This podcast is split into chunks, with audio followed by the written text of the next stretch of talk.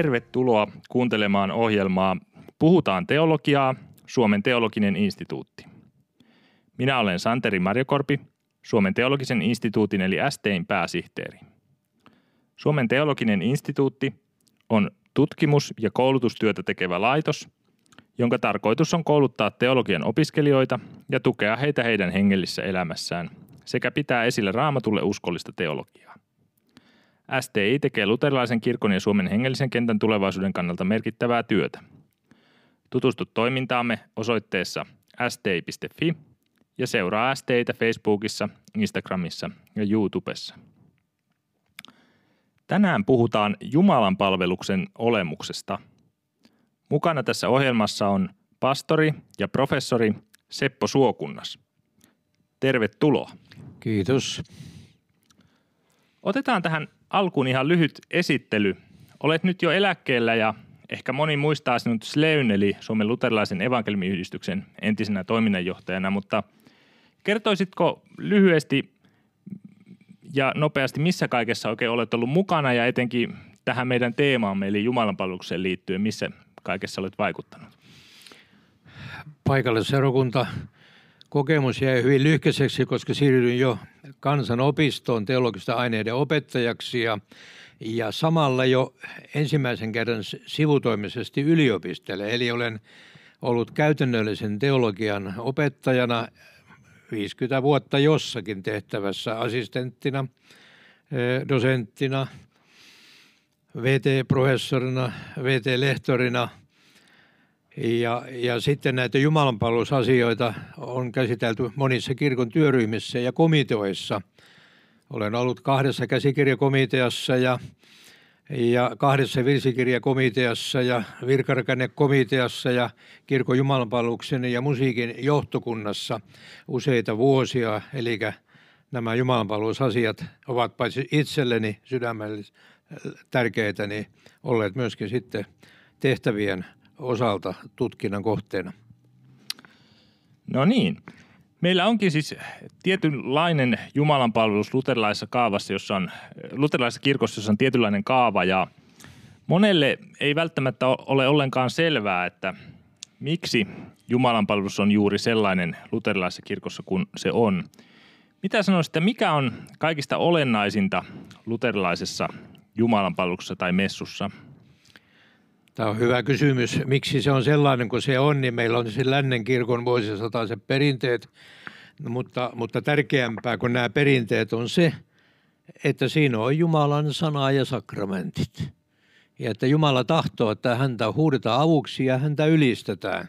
Siinä on pelastuksen evankelmi, siinä on Kristuksen vapahtajan läsnäolo, siinä on syntien anteeksi antamus – ja siinä on yhte- kristittyjen yhteys. Kaikki tärkeitä asioita. Siinä tulikin hyvin olennaisia asioita. No, mikä on sitten se liturgian sanoma tai viesti siinä Jumalanpalveluksessa? Miksi me teemme sitä juuri sillä tavalla, niin kuin me sitä nyt teemme?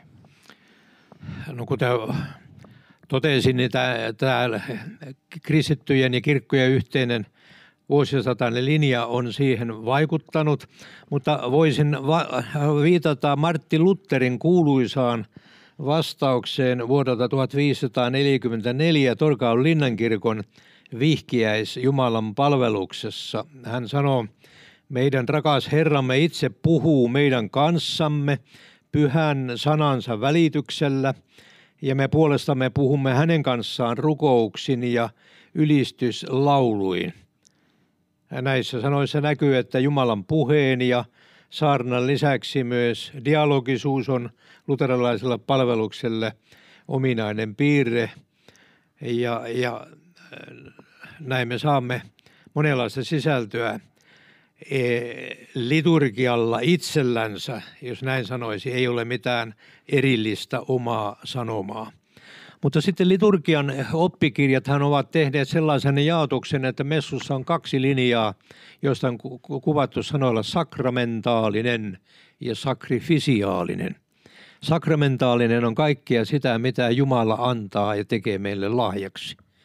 Ja sakrifisiaalinen on se, mitä me tuomme hänelle, eli nimenomaan rukouksissa ja ylistyksissä kantaa ja hätämme hänen eteemme.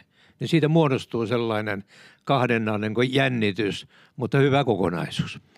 No niin, tämä onkin kiinnostavaa. Eli siinä on sekä se Jumalan toiminta että ihmisen toiminta, jotka siinä on yhdessä.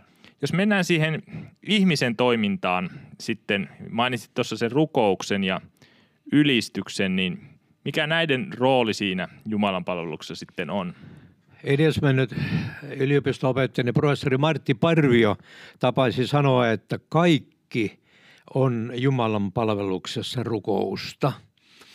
Ei vain yksittäinen tietty rukous, vaan koko palvelus on rukouksen omainen ja leimainen. Ja, ja silloin se on tärkeää, että minkälainen asenne ja mieli meillä on, kun me tulemme Jumalan palvelukseen. Siis on käytetty sanaa, että ollaan Jumalan edessä, coram deo, että se pyhyyden tunto, että me kumarramme, me palvelemme, me anomme, me ylistämme. Mutta tietenkin sitten tuota Jumalan palveluksessa on, on tuota monia kohtia, on anoen, kiittäen, ylistäen ja, ja, ja palvoen. Aivan.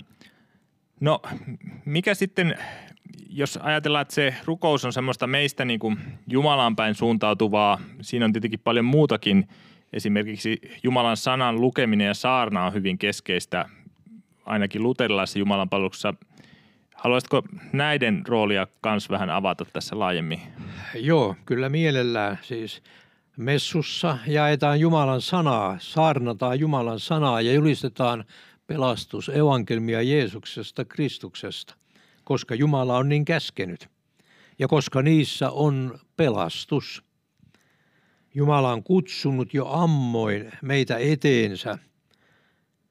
Jumalan kutsusta jo Israelin kansan lähdössä erämaahan kohti lobattua maata oli kyse siitä, että mennään palvomaan ja ylistämään Jumalaa Jumalan tahtomalla tavalla. Tähän on mielenkiintoisesti Josef Ratzinger kirjassa, uudessa kirja, uudehkossa kirjassaan vetänyt näin pitkän linjan, että sieltä jo lähtee tämä Jumalan palvonta, tullaan Jumalan kasvojen eteen. Ja niin meitäkin kutsutaan yhä uudelleen Jumalan kasvojen eteen kuulemaan, vastaanottamaan, saamaan ja ylistämään. Me saarnaamme Kristuksen evankeliumia – lähetyskäskyn mukaan ja me rukoilemme, että pyhä henki vaikuttaisi sanan kautta ja saisi avata sydämet. Mutta nyt ihan tästä nykyajasta, niin saarnasta kyllä sanoisin, että saarnassa pitäisi olla juuri tämä Jumalan sanalähtöisyys, evankelmikeskeisyys.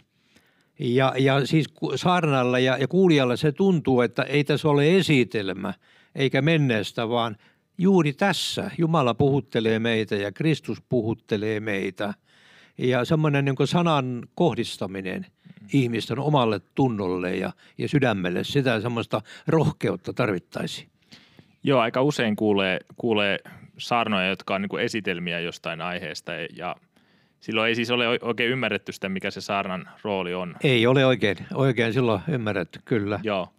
No voisiko tähän joku sanoa, että eikö tämä nyt ole vähän tämmöinen pietistinen käsitys saarnasta, että pitää puhutella, puhutella tota henkilökohtaisesti vai että onko tämä jo niin kuin kirkon historiassa laajempi linja? Tämä on kirkon historiassa laajempi linja. Siis, siis Jumalan sana on, on aivan erityistä tässä maailmassa. Ja meidän eksistentiaaliset kysymykset ja elämämme, se on Jumalan sanassa niin kuin sisällä – se on sitä, että Jumala, kolmiyhteinen Jumala itse toimii. Ei se ole mikään tänä moderni asia minun mielestä. Aivan. No monesti sitten Jumalan palvelus voidaan myös käsittää vähän sillä lailla ja ilmeisesti joskus ollut semmoistakin, että ihmiset tulee vaikka vain saarnan ajaksi kuuntelemaan ja sitten lähtee saarnan jälkeen. Suomessa ei ehkä näin, näin semmoista niin paljon tapahdu, mutta on kuullut jostakin ulkomailta, että sitä saarnasta tulee ihan tosi keskeinenkin osa – mutta Jumalan palveluksessa varmaan on jotain muutakin kuin vain se, että pappi opettaa meitä tai että me pelkästään rukoilemme Jumalalle. Eli siitä helposti voi tulla pelkästään vähän tämmöinen niin ihmisten toimintaa. Mitä muuta kaikkea se Jumalan palvelus sitten on? Onko se jotain enemmänkin kuin esimerkiksi meidän rukoustamme? Tai... No kyllä, kyllä se on enempi, kun, kun sitten tullaan ehtoolliseen, että Jumalan on ikään kuin ellipsit. Siinä on kaksi polttopistettä, saarna ja sitten koko iso ehtoollisosa. Ja kumpakin ajatellaan näin, että siinä Jumala toimii ja Jumala on ensisijaisesti, hän on läsnä ja hän puhuttelee meitä, hän jakaa lahjojansa. Ja me saamme tulla osalliseksi jopa jumalaisesta luonnosta ja osalliseksi Kristuksesta ja osalliseksi armosta. Ja saada tuntua siitä, että me kuulumme hänelle. Ja, ja jopa sitä, että, että, että ollaan matkalla taivaaseen. Kyllä se on papin puhetta totta kai ja rukousta, mutta, mutta se on tämmöinen kokonaisprosessi. Aivan.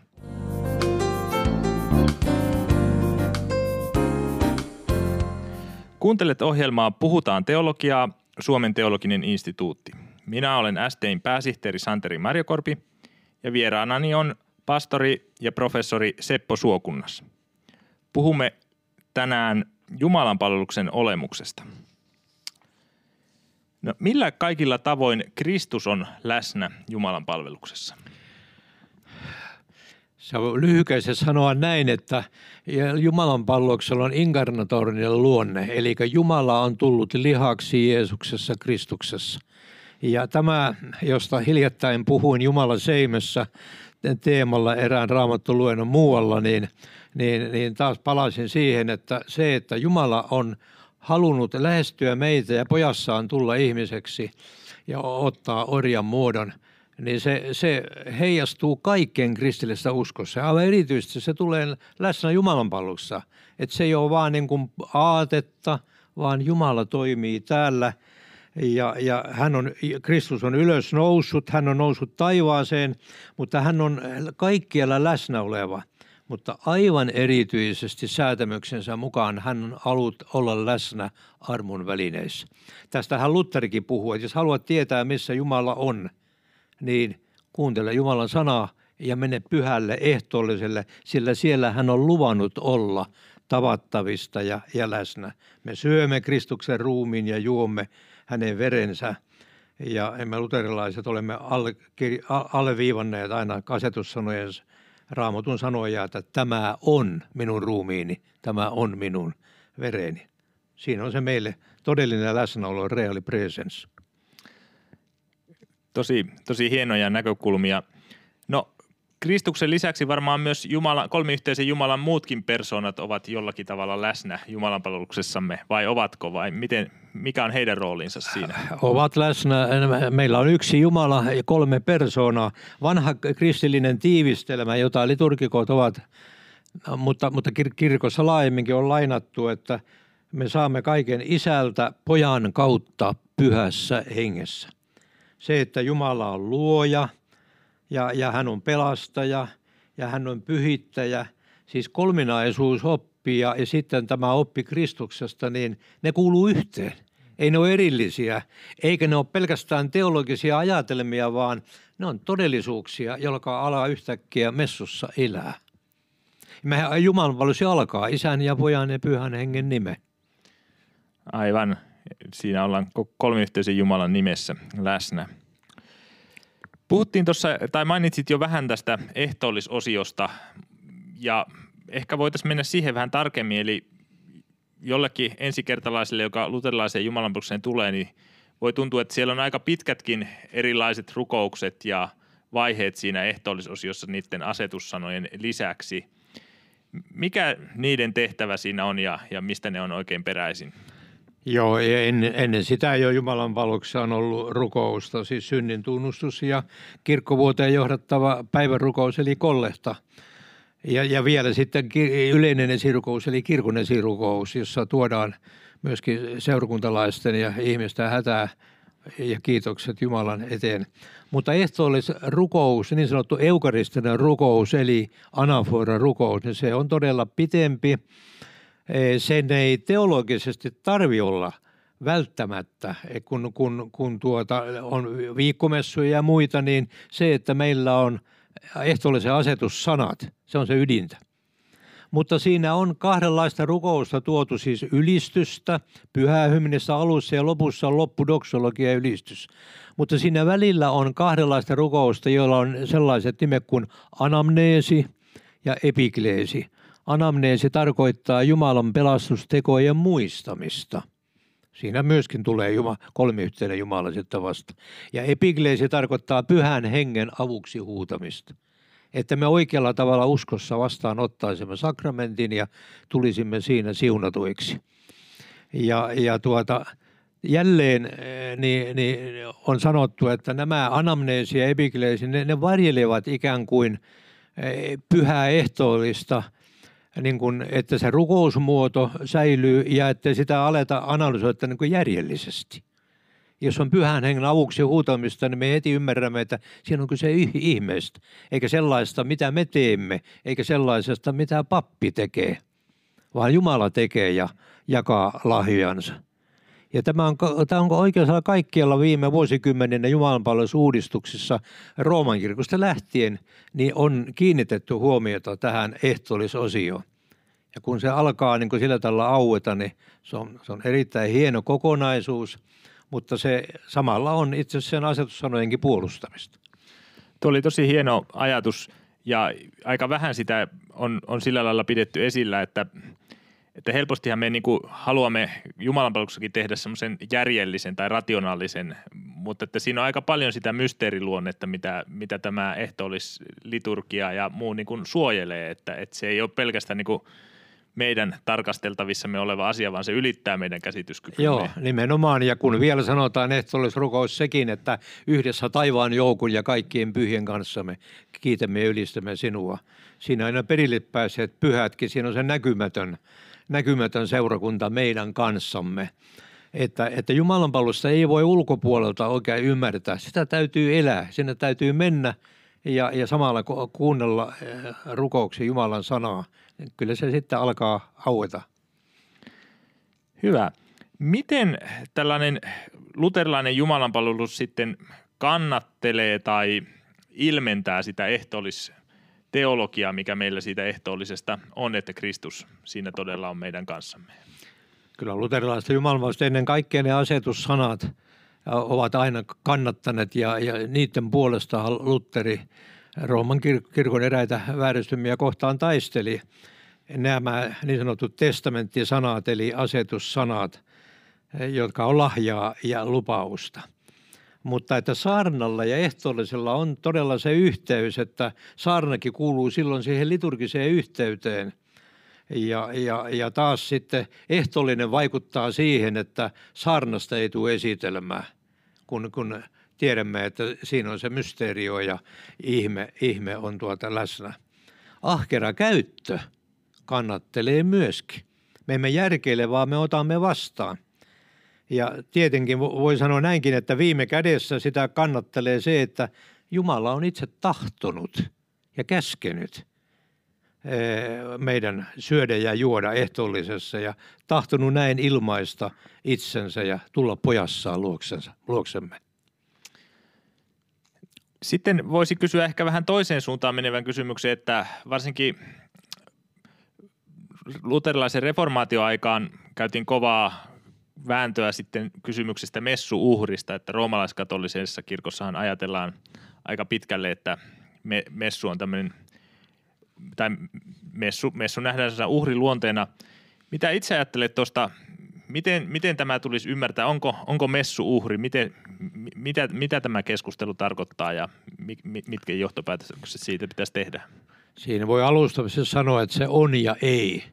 Siis lähtökohta Lutterilla oli se, että oli ne väärin käsitykset, jolloin hän vastusti kiivaasti messuuhria oppia, eli sitä, että pappi tekisi Jumalalle kelpaavan uhrin, tai että seurakunta voisi itse uhrata jotakin, jonka perusteella Jumala armahtaisi. Ja tähän ei Luther yhtynyt, emmekä me tietenkään voi koskaan yhtyä, koska Jumala itse tekee, Jumala sovittaa, Jumala antaa – ja me syntiset vastaan otamme. Mutta silti jo Lutherinkin teksteissä on monia kohtia, joissa hän sanoo, että kun oikein ymmärretään, niin on tämä myös uhria. Tai otetaan Kuopion piispa Jari Jolkkosen väitöskirjasta, joka hän on Lutteria myöskin tutkinut, niin se tulee myöskin vastaan, että on, on se myöskin tietyllä tavalla uhri. No miten? Uudessa testamentissa on muutamia kohtia, jos aika selkeästi se todetaan. Siellä puhutaan myöskin meidän antamasta uhrista. Roomalaiskirja 12.1 sanoo, että antakaa ruumiinne eläväksi, pyhäksi, Jumalalle otolliseksi uhriksi. Se on järjellinen Jumalan palveluksenne. Pietarin kirjeessä sanotaan, että maalikot ovat kuninkaallinen papisto, joita on kutsuttu uhraamaan hengellisiä uhreja. Ja hebrealaiskirjan 13. luku sanoo, että uhratkaa Jumalalle Kristuksen kautta aina kiitos uhria, eli huultenne hedelmää.